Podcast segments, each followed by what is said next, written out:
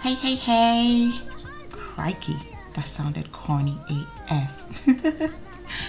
Welcome to the Immigrant's Mother in Europe podcast. What's it like living in a foreign land, raising kids in a culture foreign to you, navigating the complexities of a new culture with no help? I'm Yaira T. Thompson, and I'll be sharing my world and experiences with you. This week on the podcast, we're going to be talking about creating a Montessori atmosphere at home for your toddler. Now, we're going to tackle the first part of this, which is Montessori 101, which is a little background and a little information about what the Montessori method and Montessori education is all about.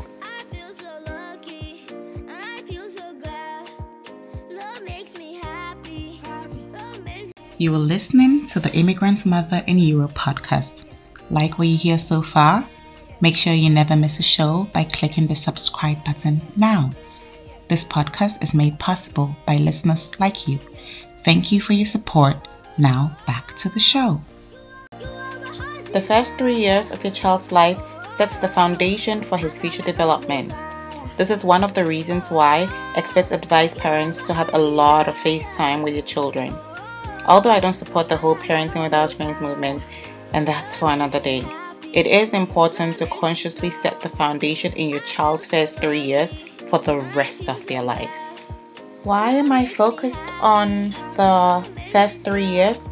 It's because during this period, your child's mind is absorbent, and this makes life experiences like relations, emotions, images, language, and culture easy to grasp through his senses just by virtue of living. And no, when I say living, I don't mean staying alive, but rather going through the motions of life. So these early experiences shape your child's brain, forming networks and neurons that have the potential of staying with the person all their life. This is why some parents go crazy on celebrating and documenting their children's early milestones religiously, and then as the child grows older, they only document major milestones. You hardly ever hear a mom talk about having a box full of their child's art projects from the fifth grade, for example. But that same parent has every single scrap of paper their child used a crayon on in preschool.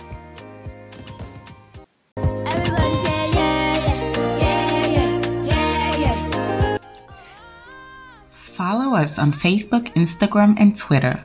Just look for Immigrant's Mother in Europe in the search box. Click. Before we go any further, let's talk about what exactly the Montessori method is. So, the Montessori method is named after Dr. Maria Montessori, and basically, what it is is self directed activity, hands on learning, and collaborative play. I know a lot of big words. Now, in the Montessori method, your child gets to make creative choices in his learning and the guide, that's what you are called, offers age appropriate activities to guide the process. So, under the Montessori method, we don't talk about teachers, we don't talk about pupils, we talk about the child, and we talk about the guide. Now, this method concentrates on the development of speaking, coordinated movement, and independence. And all of this is geared towards giving your child confidence a sense of wonder and discovery and assurance. Okay, now instead of a traditional teacher student relationship, as a Montessori guide, you are meant to link your child to his environment through individual lessons given to him at his own pace. So the child then pursues the learning process proactively, exploring topics and materials independently after its introduction by you. Now, there are five principles of Montessori education. The first one is respect for your child. Now, this is a major, major principle and it underlies the entire Montessori method. Okay, your child should be respected, period. This can be shown by not interrupting his concentration. It can also be through giving your child the freedom to make choices, to do things for himself, to learn for himself. You should also respect your child in peaceful conflict resolution and you must learn to observe without judgment. Okay, This is a bit hard for my Ghanaian mothers, but it's doable. Now, the second principle is the absorbent mind. Now, Montessori education is based on the principle that simply by living, your child is constantly learning from the world around him.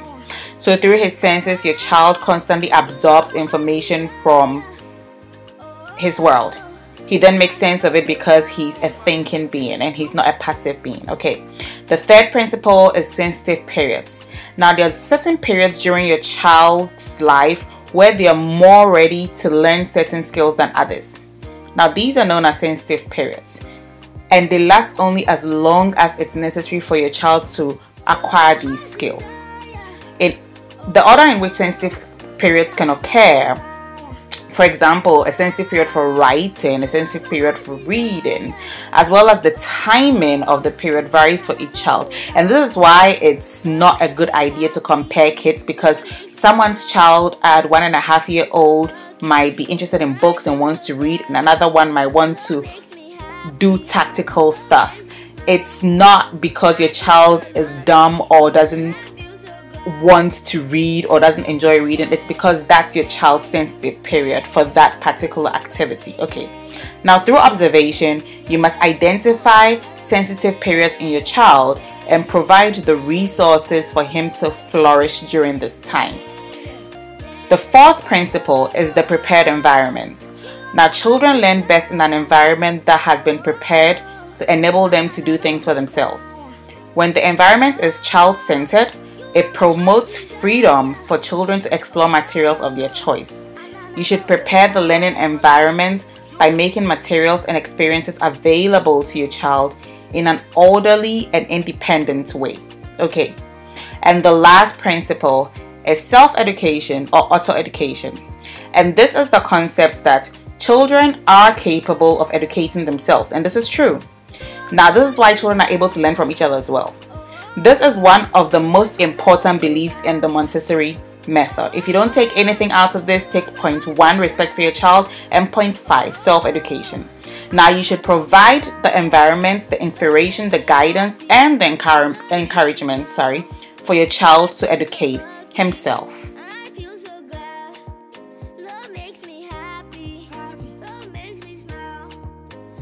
You were listening to the Immigrant's Mother in Europe podcast. Like what you hear so far? Make sure you never miss a show by clicking the subscribe button now. This podcast is made possible by listeners like you. Thank you for your support. Now, back to the show. So, now that we know what the Montessori method is, what is the Montessori environment? It is a spacious, open, tidy, pleasing in appearance, simple, and real place. Each element exists for a reason which is the development of your child. Now, the environment is proportional to your child's height and size. So, for example, you wouldn't put your toddler in a swivel chair in front of an adult size desk to work at, okay? Learning materials are easily accessible so your child can reach for them independently. Um, in my house, we use these uh, shelves from IKEA, and so my one year old has a certain height that he can reach so that's where all his stuff is. And then my four year old also has a height he can reach so that's where all his stuff is so that he doesn't have to stretch. So the only things that are out of their reach are like things like scissors and watercolors that I don't want them to make a mess out of without my supervision. Now, learning materials are easily accessible, like I said, so your child can reach for them independently and this promotes your child's independence in the exploration and learning process. Freedom and self discipline is possible when your child can find their own activities that respond to their evolutionary needs. Now, what does your child need? You might wonder. If your child is between the ages of 0 and 3 years old, what your child needs is 1. A safe, engaging, and nurturing environment, 2. Trust in themselves and in their world, Three, to develop confidence in his emerging abilities. Four, to develop gross motor coordination, fine motor skills, and language skills. And the last is opportunities to gain independence in daily tasks. Okay. Now, if your child is between the ages of 3 and 6, what your child needs is growth of functional independence, task persistence, and self regulation. Your child also needs social development through respectful, clear communication and safe, natural consequences. Okay, so no spanking, please. um, the third thing your child needs between ages 3 and 6 is a large variety of materials for the refinement of sensory perception and the development of literacy and mathematical understanding. And lastly, opportunities for imaginative exploration leading to confident, creative, and self expression. I hope this helps you um, start up a Montessori environment at home if that's what you're looking for in this time of homeschooling.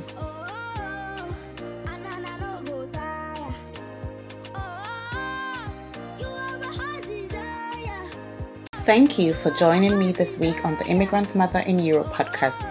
Make sure to visit www.immigrantmotherineurope.com and subscribe to the show anywhere you stream your podcast. Be sure to tune in next week for a new episode of the Immigrants Mother in Europe podcast. I'm Yaira T. Thompson.